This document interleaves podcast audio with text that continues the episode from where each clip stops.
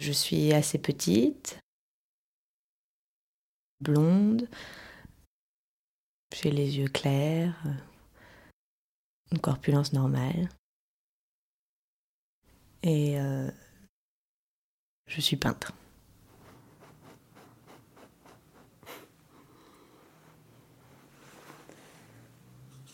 Je suis toujours attirée par l'horizon et en particulier la mer. Enfin, je viens de Saint-Nazaire et pour moi c'est très important de retourner souvent à la plage. Là, il y a mon corps qui est présent aujourd'hui et c'est une photo de Tchernobyl d'aujourd'hui. Je pensais mettre comme titre 25 ans ou 4 octobre 86, 25 ans après. Le 4 octobre 86, c'est pas la catastrophe de Tchernobyl, c'est ma date de naissance. Mais du coup, c'est une manière d'assimiler la déformation de mon corps avec la Tchernobyl, parce que mon père travaillait dans les centrales nucléaires et que on avait constamment ces habits de travail chez nous qu'on les. Je m'appelle Adeline, j'ai 25 ans. C'était l'été entre ma deuxième et troisième année d'études. C'était à la fin de mes 19 ans cet été-là. Ma vie se passait à Nantes, donc j'avais commencé mes études à l'école des Beaux-Arts de Nantes. À la fin de mes 18 ans, je suis partie au Pérou faire un semestre d'études à la Faculté d'Art de Lima. Et après, je suis rentrée en France. Après une courte scolarité au collège, jusqu'en classe de 5e, il est entré dans un lycée professionnel où il a suivi des études de plomberie. Il a quitté cet établissement en 1992 ou 1993 sans diplôme. Il a travaillé pour la Fréba, puis, à compter de juin 2004, pour Airbus, où il est très apprécié de ses collègues et de sa hiérarchie.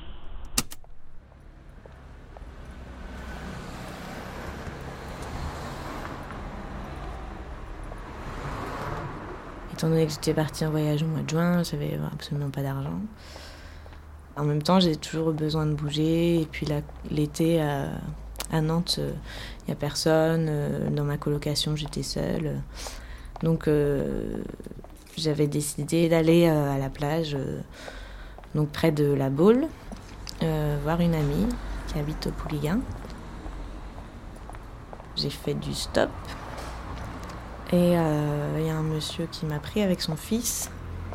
Un monsieur qui avait fait le tour du monde à voile, donc c'était intéressant, on a beaucoup parlé de voyage.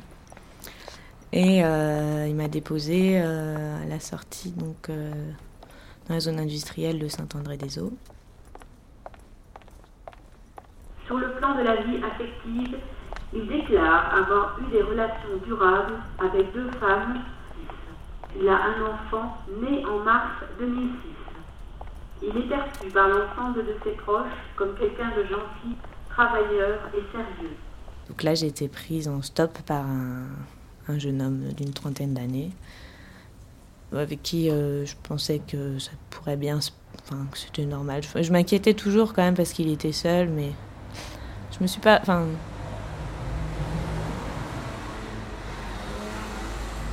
Les examens psychiatriques et psychologiques dont il a fait l'objet n'ont mis en évidence aucune anomalie mentale et ont conclu à son entière responsabilité. Son casier judiciaire ne mentionne aucune condamnation.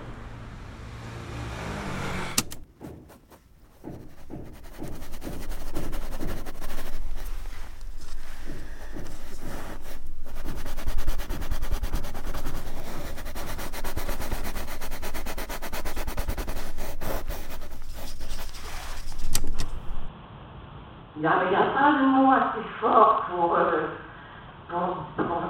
décrire cette haine que j'ai envers cet homme qui a brisé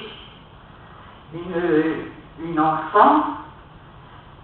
Parce que pour une femme, c'est le cas le plus horrible. Pour une maman, c'est le cas le plus horrible de voir son enfant cruellement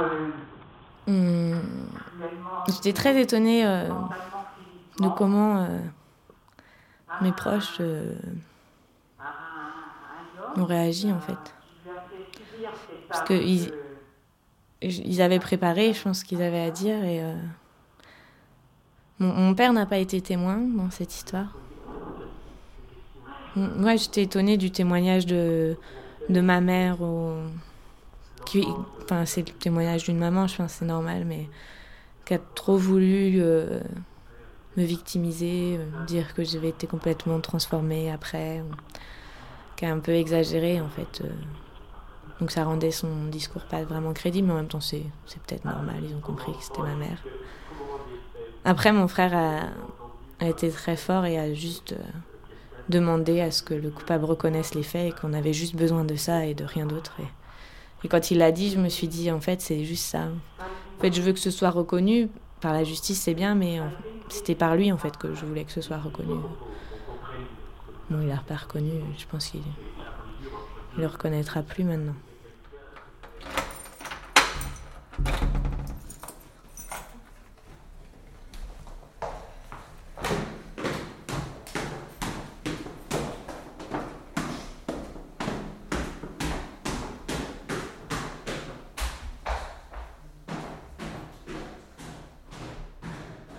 Je le sentais pas louche du tout.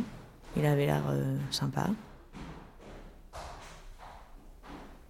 Et au bout de 5 minutes, en fait, normalement, il devait sortir directement et m'amener sur la 4 voies. Et en fait, il a continué tout droit et il m'a amené dans la zone industrielle de Saint-André-des-Eaux, donc ce qui n'était pas du tout prévu. Et donc, du coup, je lui ai demandé, mais qu'est-ce qui se passe? C'est pas la route. Et là, il m'a dit, mais t'inquiète pas, il faut que je passe chez des copains avant et je fais un détour et après, je te dépose chez ta copine. Et là, j'ai tout de suite su que c'était pas normal.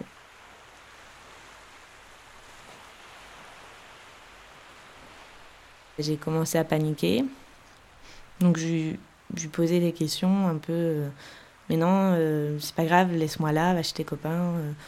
Je sais plus exactement ce que j'ai dit et là il m'a dit ferme ta gueule ou je t'en mets une.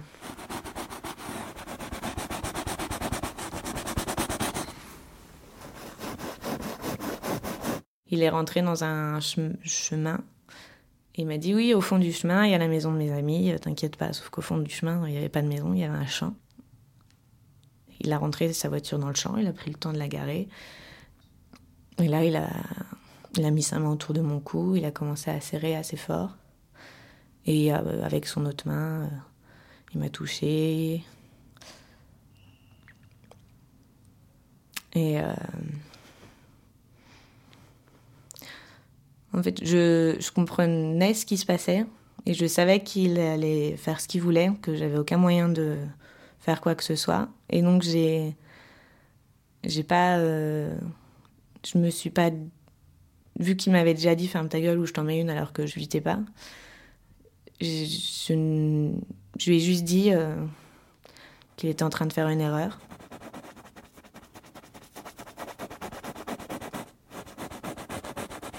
Je savais que ça passerait assez vite si je disais pas trop grand-chose et que si j'étais assez docile. J'avais beaucoup plus peur qu'il m'attaque physiquement ou qu'il me tue. Mais le problème, c'est que... je lui avais dit qu'il n'avait pas le droit de le faire, donc il savait que j'étais consciente et que j'avais compris ce qui se passait. Donc lui, il a eu peur après. C'est pour ça qu'il m'a obligée à remonter dans la voiture. Il a fermé les portes, à clé. Et là, pendant ce trajet-là, j'ai imaginé qu'il allait m'amener chez des gens ou qu'il allait me tuer. J'avais très mal à la tête et je voyais tout blanc. Je pense que là, c'était vraiment le choc le plus important. Parce qu'avant, j'avais un espoir de pouvoir m'en échapper, mais là, je ne voyais plus d'espoir et j'ai vraiment pensé mourir.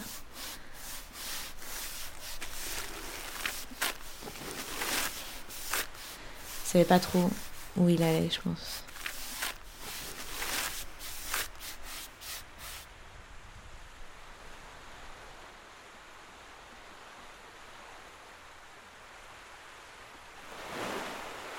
Il avait toujours sa main autour de mon cou.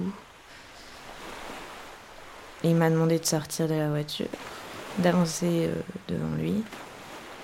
Ensuite, il m'a demandé de courir droit devant moi dans le champ. Et je me suis dit qu'il allait me tirer dans le dos. Et à un moment donné, j'ai senti qu'il se passait rien en fait. Donc je me suis arrêtée, je me suis retournée et j'ai vu qu'il partait en courant vers sa voiture. Et j'ai entendu sa voiture partir.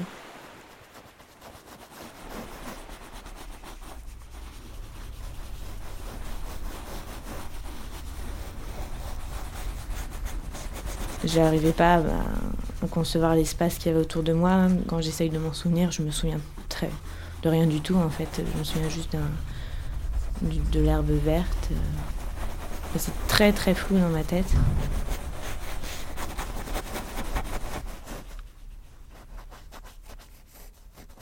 Enfin, je me suis quand même dit, il faut que j'aille chez quelqu'un pour qu'on me ramène chez mon ami. Enfin, mon ami allait m'attendre, elle s'inquiétait.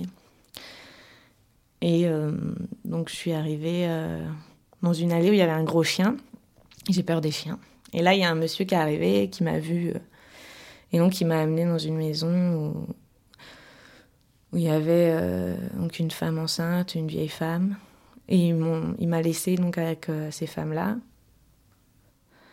Après, ils se sont concertés ensemble avec les hommes. Et du coup, il y a deux hommes qui m'ont proposé de m'amener au commissariat de police. Et je leur ai dit non, ça va, vous inquiétez pas.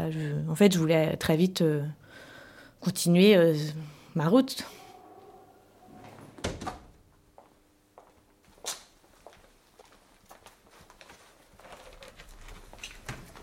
Voilà, c'est là où je stocke toutes mes peintures.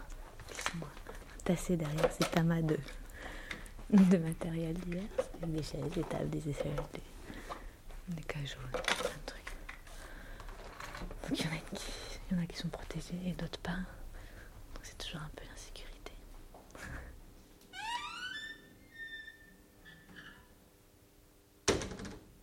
Je suis rentrée au commissariat et je devais être vraiment toute fébrile parce que la personne de l'accueil de la police m'a vue et m'a tout de suite pris dans une pièce à part avant même que je dise quoi que ce soit. J'ai dû juste dire je me suis fait agresser, quelque chose comme ça. Et tout de suite, il m'a pris dans une pièce à part et il m'a demandé est-ce qu'il y a eu pénétration. Et là, j'ai dit oui, donc ils m'ont dit vous vous êtes fait violer. Je ne vais pas mesurer du tout la gravité de ce qui s'était passé encore. Et en fait, à ce moment-là, je me suis dit que le mot « violer », c'était un terme très fort. Je n'arrivais pas à identifier le mot « viol » à moi. Enfin,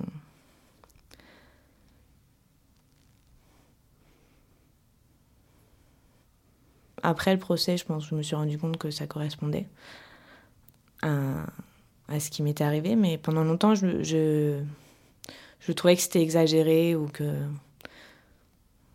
Voilà. Donc après les frais, je l'assiste toujours. J'ai rien dit aux gens, je pensais que ça va les inquiéter, ça va leur faire peur. J'en ai parlé à ma sœur. Des angoisses dans la rue, avec les gens. Même seul avec mon cousin, j'ai peur. C'est irrationnel. Dans les lieux ouverts ou fermés, toujours peur. Peur toute seule chez moi. Dans la rue, une peur de tout le monde. Les gens m'agressaient, les mecs me font chier, ils sentent ma peur. Avant, c'était pas comme ça. Des cauchemars de violences sexuelles, de mort, toujours en son nom. Je me sens raide au niveau du dos, le cœur, des crispations, des tachycardies, des vertiges.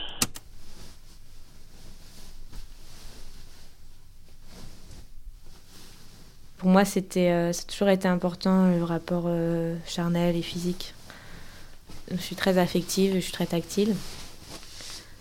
Et... donc naturellement, j'avais déjà un bon rapport en fait avec le sexe.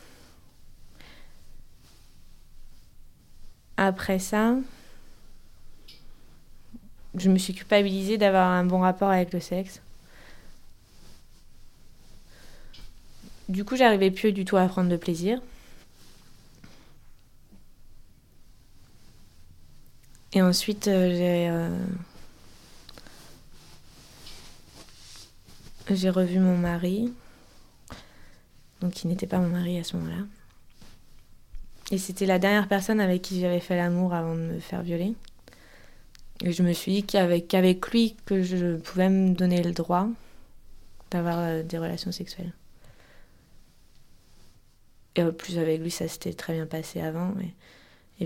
Et que même moi, avant, dans mes relations sexuelles, il n'y avait pas tant de prudence, je pense, ou là, où, dès que je me sens un peu fatiguée, où il n'essaye jamais d'aller, ne serait-ce qu'une seconde plus loin.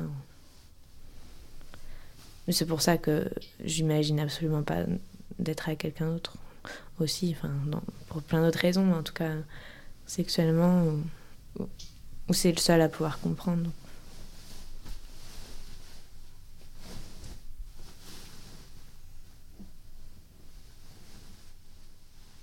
J'ai toujours voulu contrôler cette situation du début jusqu'à la fin pour pouvoir ne pas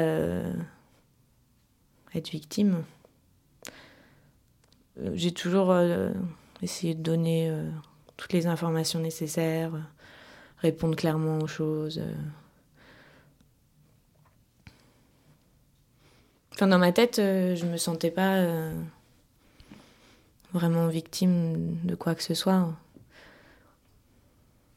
En fait, j'avais plus pitié ou je comprenais pas cet homme et je me sentais plus forte que lui et plus intelligente et que c'était lui qui avait fait une bêtise et qui avait un problème, c'était pas moi. Bien, nous allons suspendre l'audience qui reprendra demain matin à 9h. L'audience est suspendue.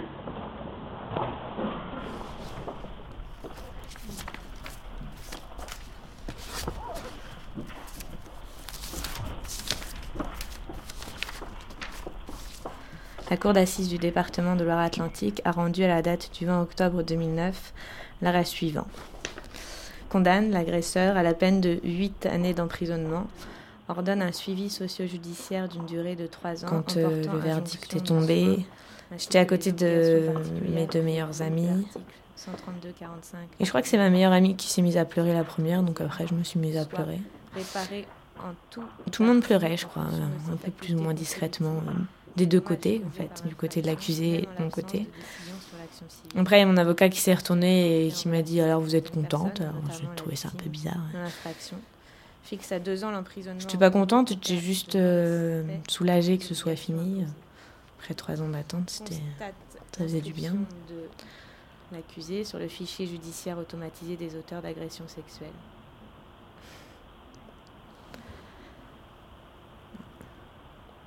Je culpabilise plus, mais je comprends toujours pas pourquoi on emprisonne quelqu'un qui viole, en fait. Enfin, je comprends pas pourquoi on emprisonne quelqu'un en général.